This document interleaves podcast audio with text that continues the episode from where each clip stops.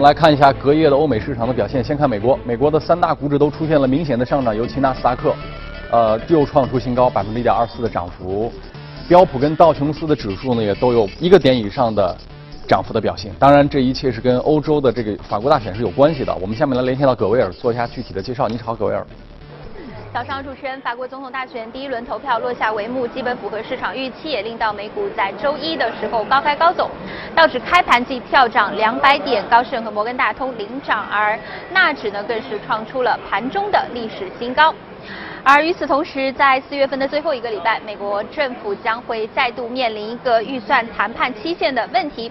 在特朗普入主白宫满一百天的日子里，如果国会两党因为预算谈判破裂而不得不令到政府面临关门窘境的话，对于特朗普新政府而言，不得不说是一件非常尴尬的事情。上一次美国政府关门还要追溯到二零一三年的十月。而与此同时呢，特朗普也是要求国会共和党重启对于召回和替代奥巴马医改的提案，以及在周三很有可能会公布自己的税改蓝图，令到整个预算谈判的进程。变得更为的复杂，而在新医保法案流产之后呢，特朗普和共和党不得不认清的一个现实就是，即便是在共和党执掌两院的情况下，由于内部保守党团的不妥协，在许多的提案上，共和党人不得不去寻求民主党的支持。预算谈判也是同样的一个道理，特朗普希望能够通过三十亿美元的开支用于在美墨边境造墙。那么现在的问题就是为了达成这样的一个提议，他愿意。拿出什什么和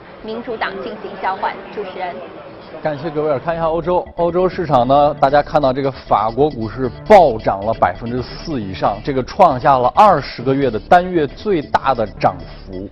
五千两百六十八点。英国富时指数和德国 DAX 指数也因此都有不同程度的百分之二到百分之三左右的指数升幅。我们下面来连线欧洲的记者王磊做具体介绍。你好，王磊。各业欧股受到周末法国大选结果的提振，可以说是经历了一天的狂欢。泛欧绩优三百、欧洲斯托克六百和英特法三大股指都出现了百分之二至百分之四的大幅上涨行情。特别是法国卡克斯林指数一度上涨了百分之四点五，刷新二零零八年以来新高。意大利综合指数大涨接近百分之四，刷新二零一六年一月以来新高。德国 DAX 指数周一收涨百分之三点三，触及幺二四五四点九八，创收。盘记录新高，欧洲斯托克六百银行指数上涨百分之四点七一，刷新十六个月高点。法新银行和法国巴黎银行股价一度暴涨百分之十。可以说，按照目前的选情，市场短期内对极右翼勒庞当道的预期已经降到了最低，市场风险随之消散，各国国债收益率也有所上升。接下来的市场关注点会转向公司财报，本周亚马逊、推特、英特尔、瑞信。巴克莱、拜耳、戴姆勒等都会公布今年第一季度业绩情况。好的，感谢王磊给我们带来的介绍。从华尔街到陆家嘴，今天来聊一聊跟法国大选、跟全球有关的事情。呃，大家知道这个法国它有两个这个候选人，一个呢叫勒庞，就是你知道有本书叫《乌合之众》，那个作者名字一样，他也叫勒庞。这个人呢是支持法国退出欧洲的。还有另外一个人呢叫马克龙。他们俩在第一轮的这个角逐当中，你可以认为现在小组赛首轮啊，这个微弱的优势，马克龙领先两个百分点，所以大家就认为，哎，好，这个勒庞当不上了，那么就意味着法国可能不会退出欧元区，所以所有的欧洲的这个市场都在大涨。但事实真的如此吗？全球市场的风险因此真的消除了吗？今天这个话题呢，我们也非常高兴，请到了恒天财富研究院的院长周荣华先生跟大家一起来聊一聊。作为一个价值投资者，我们苦于现在全球找不到便宜资产。你说大家因为担心，觉得可能会退欧，但也并没有觉因为这个担心使得他们资产变得便宜啊，仍然估值都非常高，都是将近二十倍左右的市场的市盈率水平。现在因为大家觉得不担心了，结果把市盈率把这个估值推得更高了，那这其实你你认为这是一种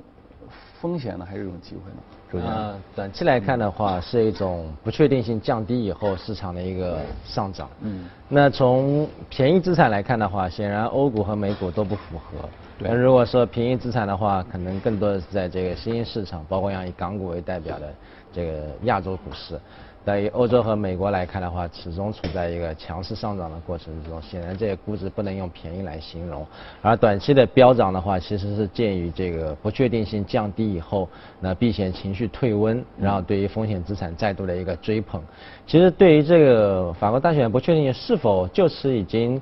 这个花落马克龙了，我觉得还是有一些不确定性。因为首先，正如您刚刚所讲的，首轮选举微弱的一个两个百分点的一个优势，而且这里面关注到有一点非常有趣的这个细节，就是在选票发放的时候，对于海外的法国的选民的选票是发了两次，也就是意味着海法这个海外的法国选民他有多了一次投票的一个机会，这意味着。对于马克龙来讲的话，他的支持留欧的阵营其实投票的这个票数是莫名其妙就增加了一部分。那这部分显然是有水分的。那这个水分有多少，我们无法测算。但是这意味着就是微弱优势两个百分点也是有水分的。那在下一轮这个第二轮投票的时候，马克龙和勒庞之间的这个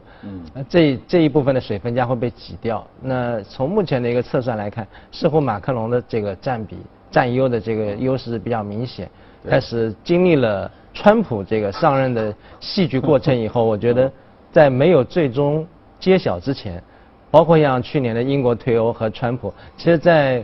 这个事件正中落地之前，舆论似乎是一边倒的，但最后却出现两只黑天鹅。所以我觉得法国大选目前没有到最终盖棺论定的时候。这种不确定性在第二轮选举结果揭晓之前还是会存在，当下只不过是第一轮选举结束，不确定性消除以后的风险资产的反弹。临近第二轮选举，我觉得整个的 不确定性的话，可能会再度考验风险资产的一个价格。当然，刚刚这个海外记者也提到了。有一个四月底的美国政府可能会停摆的一个风险点，我觉得这也是因为债务要爆棚了，是吗？对，这个在一三年发生过，当时政府停摆导致全球风险资产价格瞬间短期出现了一波急跌，我觉得这个风险的话目前也不能排除，所以当下结论就是，不能因为法国大选第一轮这个结果出来以后啊，欧股、美股出现了一个暴涨，然后对于这个风险偏好就会有一个急剧的。急剧的一个扭转，我觉得未来整个四月底五月初吧，海外还是有一些磕磕碰碰的关键的风险点，所以对于当下的这个欧股美股的这个强劲反弹嘛，我觉得还是应该进一步的一个观察一下，不用太过乐观。嗯，毕竟还没有尘埃落定，五月七号法国第二轮的这个选举。依然还是存在很大的不确定性，市场的这种猜测和焦虑，这种情绪可能仍然会存在。我们来看一下。对全球市场来说，一个值得关注的重要动向就是德国债市的表现，其重要程度不亚于法国债市的表现。过去的六周里，美国国债和德国国债等避险债券的收益率大幅的下降，这一动向可能引发对经济前景的担忧。然而，如果收益率下降的部分原因在于投资者担心极端主义者会赢得法国选举，那么现在收益率的下降势头应有所缓解。如果马克龙最终胜选，欧洲和欧元的前景将更为乐观。欧洲央行和瑞士国家央行可以不用考虑用特殊手段来稳定市场，虽然仍然需要协调国际货币基金组织和欧盟伙伴的差异。希腊政府对于在夏天避免债务高筑可以略微增加些信心，德国可以略微放松对于欧元区团结的维稳工作。继英国脱欧和特朗普当选美国总统后，奥地利、荷兰和现在的法国选民都已经转向了中间派，而未像原先以为的那样会追随全球民粹主义抬头的潮流，这提高了政策的可预见性。但是不确定性并没有被全部解除。就算马克龙在第二轮大选中大获全胜，法国的政治制度需要应对主流政党边缘化的问题，以及六月份将举行的议会选举，届时有可能会形成总统属于一党，而总理属于另外一党，这或许不是一个好现象。还存在很大的不确定。我们想请周先生来评估一下这个事情啊。你看，呃，去年英国这个退欧的这个事情，呃，也是满城风雨，但是真的退了。也实质性的退了，不管从英国经济自身，还是对于欧洲，还是对于甚至它对中国的影响，其实大家觉得好像也没那么大。当时对它描绘的也是跟这个狼来了一样，但事实证明这个狼也没那么吓人。那法国这个事情，我们是不是也能评估一下？你看，本来就说法国可能要留欧，哦，市场都暴涨到百分之四，那那反过来想嘛，那就意味着如果它要是退了的话，可能市场带来的结果会是暴跌的，黄金可能会是暴涨的。但是我们想评估的是，它对于欧洲也好，对于美国也好，对于中国也好，它的影响从基本面的影响真的有那么大吗？呃，对于欧洲的影响来看，法国。比英国肯定是要大。嗯，对于英国来看的话，它一向都是以这个离岛的形式脱离于欧洲大陆，并且英镑本身就是相较于欧元共同存在的。嗯，但对于法国来看的话，法国一方面体量比英国更大，欧元区第二大经济体，而且这个它是使用欧元。那如果要脱欧的话，意味着这个欧元其实进一步会这个下跌，甚至欧元将不复存在。那。从这个角度来看的话，法国的退欧对欧元区的一个影响要剧烈很多。那对于英国对退欧来看的话，因为当时有一个指标是可以给出一个非常正面的结论，就是英国对于啊欧元区的这个顺差要小于这个欧元区对英国的一个顺差。所以脱欧以后的话，对于英国的这个基本面环境来看，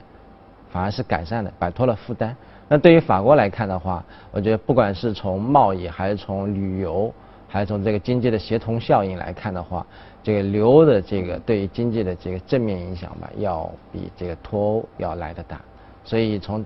这个角度来看的话，风险资产的一个价格，不管是债市还是股市，反映的一个预期的话，还是留欧对于经济基本面的一个正向激励。正向促进作用，所以退欧来看的话，我觉得法国退欧相较于英国退欧，对不管是对于法国经济体自身来讲，还是对于整个欧元区的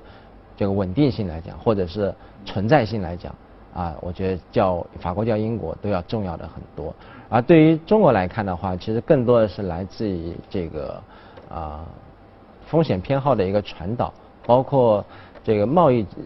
贸易流动和资金流动的话，其实这方面的一个影响是次要的，更主要的是来自于这个风险偏好的一个传导。那在风险事件出现的时候，比如说确定要要退，那这样的话，对于这个亚洲市场，包括中国市场在内吧，都可以看成是一个新兴市场。而新兴市场显然是在这样的一个风险事件之中受到的冲击最为严重的，因为避险情绪会再度的一个一个一个上升。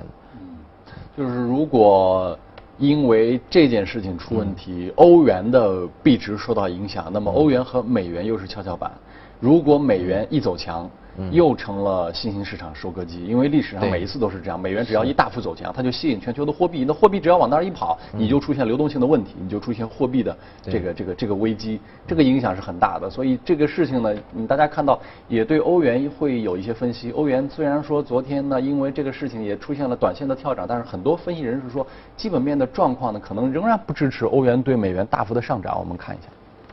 是你政策上的这种运作的可用的空间有限，然后你对于这个经济基本面的这种影响又是有限的，是吧？所以你这种情况下，想就是根本的改变，呃，金融市场的价格还是比较难的。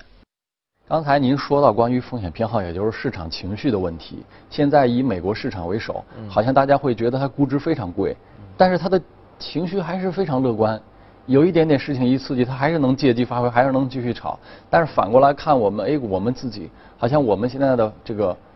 风险偏好就不是很高。嗯。这个情绪状况呢，也因为各种去杠杆的事情受到了比较大的影响。嗯。那么又面临这些外围的种种的扰动，周先生怎么判断呢？这中美股市之间其实最大的差异的话，当下来看是在于周经济周期的不同步。嗯。那从呃，美国退出 QE 到加息开始，其实意味着美国经济已经进入到了一个稳定复苏，甚至是一个过热的一个状态之中。而中国经济的话呢，从去年来看，前三季度持平，然后去年四季度、今年一季度经济有连续两个季度反弹，这意味着中国经济刚刚触及这个周期的一个底部，正在等待周期复苏的这样的一个过程。所以一个是高高在上的。复苏甚至是过热，这是美国；另外一个就是中国，它是一个刚刚触底，甚至要检验这个底部的真实性，然后等待复苏。这种周期的不同步，就使得股市完全处在一个不同步的一个一个一个表现之中。包括像美股是持续创新高，而这个 A 股这边的话，整个这个二季度以来吧，四月份以来处于持续调整的过程之中，这是一个最大的一个差异。那另外来看的话呢？从一些细节上来讲，近期 A 股市场也处在一个持续的一个监管压力升温的过程之中。对，所以从这个角度来看的话，也会影响压抑市场的一个风险偏好。另外，从这个企业盈利的一个角度来看的话，由于美国的这个经济的一个稳定复苏，企业盈利开始进入到扩张期。而对于中国来看的话，企业盈利从去年下半年开始，受益于一轮库存周期的这个回升，使得企业盈利出现了一定的一个上升。但这个过程从现行指标来看的话，尤其是一季度数据出来以后，整个现行指标显示，整体经济从全年来看处在一个相对高点，二季度有企业盈利回落的一个压力，这也制约了整体 A 股市场的一个表现。嗯，如果从全球的情况来看，现在的问题没有爆出来，没有真正的黑天鹅黑天鹅出现，而在这个情况下呢，它的股市跟各种风险资产继续涨。其实某种程度上这是一个酝酿风险的过程，嗯，因为永远是下跌是释放风险，嗯，上涨是酝酿风险。不管你涨得再再再再这个再欢实哈，但是呢，你你你不能说这个不确定性因为上涨而化解。所以我们想问的是，这个过程当中各种商品啊、黄金啊，您所看到的各种资产的角度，有什么东西，比如说能现在配进来，为自己的投资能做一个对冲？万一美国或者欧洲。因为最大的风险其实不来自于你有没有黑天鹅，而来自于他们本身已经很高的估值。这就跟堆积木一样，你这个积木已经堆到很高的一个一个积木塔，那任何一个风吹草动，它都是可以下跌的。甚至我看呃霍华德马克思的书里面，他讲过一个观点，他说趋势是会自我扭转的，根本不需要外力，趋势的本身。就是趋势反转的原因，这句话我印象非常清楚。嗯，所以这个情况下，您觉得我们怎么能对冲一下潜在的市场变化？对，您这个总结非常到位，而且这个说法跟自我反射理论有一些类似的地方。当然，从呃事件影响来看的话，其实你永远都无法排斥未来这种某些不确定性产生的可能，而。决定自身的是否出现剧烈波动的一个原因，其实就是刚刚您讲的是否上涨累积的一个风险。而回顾到今年二零一七年，其实从海外来看，欧洲它是一个大选年，而美国的话呢，它将也会面临一个比较大的风险。这个风险就是川普正式就任总统以后，他的施政方针跟他当初的竞选承诺是否存在预期差。如果是存在预期差的话，那也是一个风险点。包括从未来来看的话，它还有这个。啊，国债上限的一个谈判和政府停摆的这个可能，所以整体我觉得海外二零一七年来看，其实是风险点比较多的，所以到每一个风险点临近的时点上，那对于这个高估的资产价格都将会是一次考验。所以从今年整体的一个配置上来看的话，我觉得还是以安全稳健性为主。嗯，比如说一些避险资产、一些防御性的配置，我觉得比重可以高一点。比如说黄金，比如说这个美元，包括像美债，还有像一些避险的货币，像日元和这个瑞郎。我觉得这些避险资产的话，在今年全年的大类资产配重配置的比重中可以提得高一点。而对于一些新兴市场。的这个股市的话，可以作为一个次要配置。如果大宗商品的话，基本金属和原油，我觉得今年配置的比例可以压的比较低的一个位置。我觉得今年这些资产的这个这个波动风险会更多一点。关于美元的这个避险效应，是不是您也能多说几句？因为过去有些朋友说，哎呀，人民币对美元肯定是要贬值的，然后超配了美元，配好之后发现好了，川普说人民币不是汇率操纵，人民币又开始涨，然后这个过程当中好像我。我们看到人民币相对美元最近也没有什么负面的波动，嗯那这种情况下配美元还会是个好选择吗？您怎么看？对，的确从这个角度来看的话呢，美元相对于前两年的一个低位，它是处在一个呃相对比较高的位置，对吧？从今年是一零三到九十九这个区间内波动，处在一个历史相对的一个高位上，但。从今明去年和今年来看的话，它的美元指数整体的波动是比较稳定的。但从人民币较美元自身来看的话，基于资本流动的一个压力，其实人民币对美元自身还是有一定的贬值压力。另外一方面，叠加二零一七年来看的话，房价有这个松动的一个压力。这房价松动压力其实它反映的是人民币的一些部分资产。也是存在一定的高估，比如说房地产，它显然是一个高估的人民币资产。对，在这样的一个背景之下，这个资产价格的一个回落的一个压力的话，也是迫使资金产生流出的压力，进而迫使人民币对美元出现一定的这个贬值的一个压力。所以去年和今年。尽管美元指数是相对比较稳定的，但是人民币较美元的话，基于资产价格或者金融去杠杆的一个一个影响的话，还是会存在一些主动贬值压力。当然，这种贬值的幅度的话，较前两年比较可能会有一定的一个收敛。毕竟前两年除了有人民币主动贬值，还有美元指数上涨的一个双重夹击。而这两年来看的话，美元相对是比较稳定，但人民币更多是一个价格重估的过程。嗯。好的，我们也总结一下这段跟周先生的这个讨论。刚才说到了欧美市场全面的大涨，大涨的本身并不意味着跟大选、跟风险事件、整个全球的风险消失，而只是因为大家暂时不去想这个事情了。而从刚才谈到的一个趋势的角度，上涨本身就是酝酿风险的原因。至于最后的稻草是什么，我们也猜不中。所以在这种情况下，周先生提出说，我们应该加配。的这个避险资产，比如说各种避险货币，包括黄金，可能在接下来的时间，这都是一个比较重要的一个选择。我们也非常感谢恒天财富的研究院的院长周荣华先生带来的观点分享，谢谢您。好，我们下面呢，时间交到李欣这边看一组公司的资讯。李欣，好，我们来看一下商品市场的相关的消息啊。首先是原油，呃，截止到二十四号收盘，纽约商品交易所六月交货的纽约轻质原油期货价格下跌零点三九美元，收在每桶。四十九点二三美元。另外呢，俄罗斯政府表示，如果欧佩克和非欧佩克产油国无法就延长减产协议达成一致，该国的原油产量有望在年内触及三十年的最高水平。那一六年，俄罗斯原油总产量五点四七五亿吨，大约合到每天是一千零九十六万桶。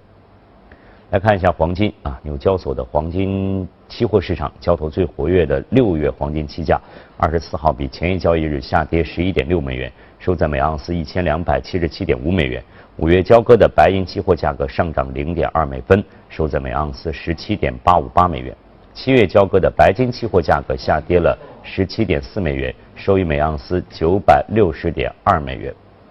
另外呢，国际货币基金组织的数据显示，三月份俄罗斯黄金储备增加了二十四点六六六吨，至一千六百八十点一五六吨；土耳其黄金储备增加十四点八三一吨，至四百二十七点八五一吨。另外呢，汇市方面，一欧元兑一点零八五四美元，一英镑兑一点二七八九美元，一澳元兑零点七五五九美元，一美元兑一百零九点七九日元。好，这里正在直播的财经早班车。以下呢，我们继续关注其他方面的消息。好，我们继续来回到华尔街到陆家嘴。那么大家会看到，刚才我们谈的这个法国大选的第一轮投票之后呢，德意志资产管理已经将欧洲的股票评级上调到了超配，并且说呢，对宏观经济环境跟欧洲企业的。这个利润状况呢，感到比较确定。那对于市场的前景，我们也来看一看市场人士的一些看法。Well, it's all about Europe and France today, for sure. Uh, I think that uh, the, the, the, trepidation about what was going to happen in the French election has kept markets in check in Europe for quite a while now because everyone was worried about a Frexit now. Now that that seems to be less likely with the outcome of the election because all the polls show that Le Pen is not going to be the ultimate victor, I think it's giving people a, an idea that maybe it's okay to put a little risk on there. 嗯，好，这一段从华尔街的陆家嘴跟大家交流到这儿，我们进下广告，一会儿回来跟您继续交流，一会儿见。好的，那个今天我们来关注一下这个异动的美国的异动公司，这个关注到的是摩根士丹利。那么这个公司呢，昨天晚上呢，它的股价出现了比较明显的异动的表现。那下面我们来连线到评论员马一群女士，跟她来一起交流一下。马女士你好。啊，师尊好。也看到了这个大摩的股价，嗯，出现了比较明显的异动，什么原因呢？是这样子，他最近发布了一季的财报，那么盈利呢是远超预期的，所以这应该是他现在这样的一个异动的主要的原因的所在。我们知道他这次的一季报呢，销售收入是同比增幅接近百分之二十，那么每股的收益是达到了一块零二美元，那么同比增幅呢，其实都快接近一倍了。而且呢，就是它的债券的交易，还有包括它的机构的交易，是它的主要的营收所在。那么在债券这一块，我们知道，就是它去年同期的数据是八点七三亿美元，那么现在已经上涨了十七点一亿美元。呃，所以呢，就是说，从二零一一年二季报之后呢，二季度的时候呢，呃，当时是超越了摩根，呃，超越了高盛。那么这次呢，等于是再一次的超越了高盛。高盛这次一季财报的数据也就是十九点十六点九美元，那么呃，相当于是既是呃财报的增加，同时呢又超越了高盛这样一个重大的事件。这个现象大家觉得应该其实并不是特别意外，为什么呢？因为美国一直都是大牛市，那你大牛市的基础之上呢，那你肯定你的券商的交易佣金啊，包括你的各种利润增幅都会是非常不错的。所以如果你在这个时点去看它的 PE，看它的估值，应该是比较漂亮的，应该可能你会觉得好像并不是很高，但因为这些东西的周期性特征特别明显，就有可能会是在一个。呃，股市最高的位置上，但是它的 P/E 估值看起来可能还相对会比较低。那这种情况，呃，你觉得会不会是个问题呢？嗯，我倒是不是太，就像你说的，其实这个确实不是意外。如果说是雪中送炭或者锦上添花的，那么这件事情肯定是更为锦上添花的事情。它是刚刚和目前的这种呃金融形势很好的环境相吻合，但是就是说。呃，摩根呢超越高盛，那么如果说形成一个趋势的话，无疑是对于呃目前的这样的一个国际领先投行未来的发展是一个相对来说比较标杆性的事件，因为就是摩根最近几年和高盛在私营业务这个方向的发展其实是反向在运行的，也就是说高盛呢在裁减包括中国在内的一些。和私营业务和财富管理有关系的条线，那么摩根呢，恰恰相反是在中国增加相关的人力以及其他的这样的一个资金的投入，而且应该说，目前这个国际形势就是在向轻资产的这样的一个私营和财富管理的方向发展，所以确实，我认为这是顺应目前整体上大的投行未来发展的方向之后，呃，得到的一个必然的结果。呃，我们看到几个数据，就是说，现在国际领先投行这一块，摩根和高盛其实就是财富有关的这个规模都已经超过了万亿。那么摩根呢，呃，这个私营业务在它二零一五年的营收占比当中已经达到了百分之三四十三，而且是呈现逐年增长的这样一个趋势，是仅次于它的这个机构证券业务的第二大的业务了。所以说，呃，我我觉得就是循着这个。思路的话，那么未来呢，应该说创新类的发展呢是各个券商的这样一个共识。那么私营这块是重要的一个方向的所在。所以，呃，对于国内的这个券商有借鉴意义的，就是说，我觉得大家也应该去抓住这样的一个先机。是的。您所指的这个先机，具体的是是指什么呢，马女士？是说从重资产的业务向轻资产的。私营和财富管理这样的一个业务去转化，其实包括呃刚才没有提到瑞银，瑞银是这里面的佼佼者，可以认为它在私营业务的转向上还远超摩根和高盛，所以呃我们看到的就是一系列这几个公司在目前的发展上确确实实有很多的呃可圈可点的方向，特别是摩根已经是在财富管理方面出现了这样一个非常明显的。呃，业绩的体现，而且对于它的目前的股价也已经产生了非常重要的这样一个影响。感谢马一琴女士，一会儿跟您再来继续交流。我们下面呢进入到一组大公司的资讯，来看一下。好，我们来关注一下公司方面的相关的消息啊。首先是这个安永，安永会计师事务所，它发布了一份报告说呢。呃，今年的第一季度，七十五家英国的上市公司发布了盈利的预警，比去年的第四季度多了两家。报告指出呢，英镑疲弱以及物价上涨是导致上市公司发布盈利预警的主要的原因。那根据安永公布的数据，这些上市公司当中，百分之二十八是因为成本上涨、价格压力上升而发布盈利预警。那么主要是旅游休闲、软件、计算机服务以及非人寿保险企业。那由于全球经济持续改善以及英镑汇率走低提振出口，发布盈利预警的工业企业数量是明显的减少。另外呢，CNBC 报道，在两百二十一亿美元并购被拒绝之后，全球最大的涂料公司 PPG 将其对荷兰涂料巨头阿克苏诺贝尔的收购报价提高了百分之十七，这样呢每股达到了九十六点七五欧元。而目前呢，呃，对于这个收购报价的总额达到了两百八十八亿美元左右。受这个消息的影响呢，阿克苏诺贝尔的股价大涨超过百分之四，这个呢也创出了一个历史的新高。另外呢，美国铝业第一财季调整之后，每股盈余零点六三美元，而预期是零点四八。第一财季销售二十六点六亿美元，预期呢是二十九点六亿。确认对二零一七财年调整之后的预估，预计全球铝需求将会增长百分之四点五到五，这个呢也高于此前预计的百分之四。另外呢，根据联交所资料显示，摩根大通周二上周二减持了潍柴动力一百三十五万股，总值在一千八百四十九万元，持股量降到了五点九一。另外呢，摩根大通还在同一天增持了中国铝业一千八百四十万股，呃，总值是在七千四百三十二万元，持股量增至了百分之二十四点二一。先正达的首席执行官周一表示，先正达目前在中国拥有销售、营销、研究等部门两千多名员工，未来将全面增加。他表示说呢，有信心中国化工的交易能够按计划在五月份通过印度反垄断审批，而印度是交易确定达成需要通过的最后的一环。而搜狐发布了公司截至二零一七年三月三十一号的第一季度未经审计的财报，显示出搜狐第一季度的营收三点七四亿美元，同比下滑百分之八，环比减少百分之九。归属于搜狐的净亏损呢是在六千九百万美元，折合每股完全摊薄亏损了一点七七美元。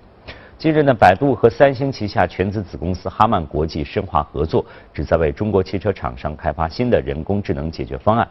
呃，百度目前市值是六百一十五点四九亿美元，股价在近一周涨幅达百分之三点二，即一个月的涨幅啊，今年截至目前的涨幅呢是达到了百分之八点三。另外，消息人士透露，新加坡电信公司 M1 正在接触潜在的包括中国移动在内的买家，同时接触的还有一些国际私募股权投资公司。试图出售其多数股权。这次新加坡电信公司将出售其三名主要股东持有的百分之六十一的股权，而目前公司总市值大约在十三点六亿美元。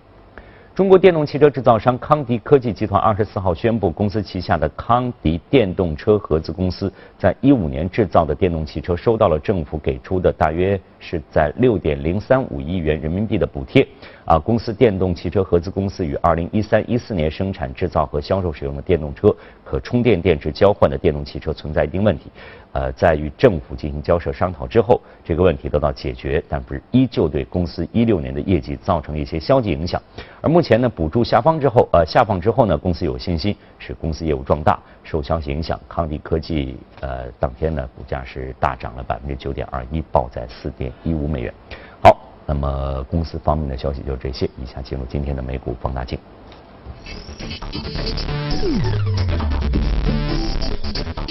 美股放大镜今天关注这个公司呢，一个美股股美股的公司叫 Builders。这个公司干嘛呢？它是一个房地产的呃一个建筑商跟家装材料用品的，应该说是一个供应商。这些年的财报的表现呢都非常非常的亮眼，不知道是不是也跟美国连续多年的房地产的大牛市是有关系的。那么关于这个公司的情况呢，我们跟呃马玉群女士也来交流一下。马女士你好。你好，周哥。啊，马女士，你关注到这家公司的视角呃和理由是什么呢？呃，是确实就像你说的，它的靓丽的财报是确实是呃值得关注。那么它的靓丽财报又好像是跟它的股价发生了很紧密的联系，因为我们知道就是公司呢呃去年呃四季的财报呢是同比增长了百分之一百六十，那么在这之前它的第三季的财报呢？又是呃同比上涨了一点，大概有一点五三二倍这样的一个幅度。那么每次的时候，我们看到就是说财报呃怎么样反映在它的股价上面呢？就是它去年的三季报发布的时候呢，是一六年的十一月四号，那么这时候股价就从九月呃就从九块左右开始起涨，然后就一直涨一直涨。然后到呃四季财报发布，也就是今年的三月一号的时候呢，股价就直接就跳空呃突破了十四块五十四点五美元的这个样压制，一下子就上到了一个新的这样的一个台阶，所以呃我觉得这是值得大家重点去关注到的。也就是说，呃，五月八号的时候，他会再次的发布他的呃新一年的一季财报。那么对应的，如果说它的呃就是说这个数据继续的这样的靓丽的话，未来继续向上攻击的这个概率非常的大。因为现在从技术层面上基本上也吻合这样的一个预期，而且我们也看到昨天晚上的时候就已经再次的跳空，最高已经上涨了十几十六块以上的这样一个高度。是你觉得它的这个比较好的一个利润状况，是因为公司自己发展的好，自己经营有方，还是更多的依赖于了美国的地产大牛市呢？其实这个问题也可以换一个问法，就是是不是所有它的同行，就是做同样事情的同行公司发展都很好呢？呃，我觉得这要两面看。第一呢，就是不排除说同样的。都是这种房屋建筑商，还有就是细分的这种制造，还有供应建筑材料呢，确实都呃遇到了这样一个大牛市的状况，所以呢表现都是可圈可点。但是在这里面呢，每个公司它自己的经营的情况的不一样，也就是说呃经营的好坏会直接和它的业绩相挂钩。那么业绩相呃显示出来的这样一个结果呢，又直接显示在它的股价上。所以这家公司呃除了它是在这样一个领领域里面，那么同时它在经营方面，在并购方面的这样的一些优势，使它是在其他的这样的一些同类的公司里面更处于一个鹤立鸡群的这样一种表现。因为我们知道这个公司呢是一个并购的高手，那么呃从九八年之后成立呢，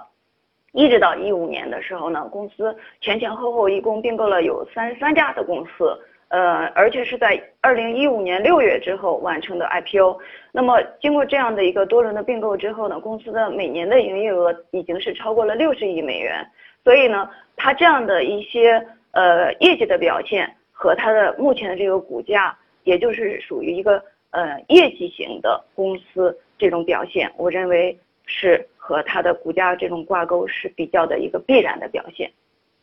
我们自己市场的角度，这样的公司比较好的表现，或者说它的发展的路径，给我们有什么启示吗？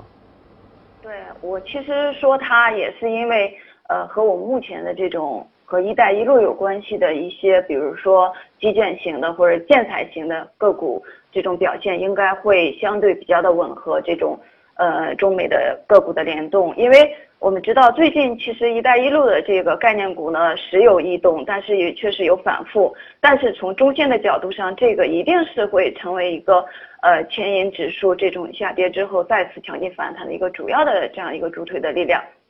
所以呢，呃，现在这种“一带一路”的反复，我觉得并不可怕。那么我们要关注这样的一个基建和呃建材类的，就是相应的后续的表现呢，建议大家就是。从基建开始，它会慢慢的辐射到建材，然后再到机构，再到配件，这基本就是说和房地产和类地产未来也好，或者是原来历史的延续也好，总是这样一个辐射的路径。所以，因为“一带一路”现在已经是国家一个很高层级的战略嘛，所以配合着现在这个“一带一带一路”对实体的这样一个反哺，所以呢，中线的这种关注，我觉得是必不可少的，特别是一些。呃，央企、国企，还有就是海外订单，呃，数量占比比较大的这样的一些上市公司。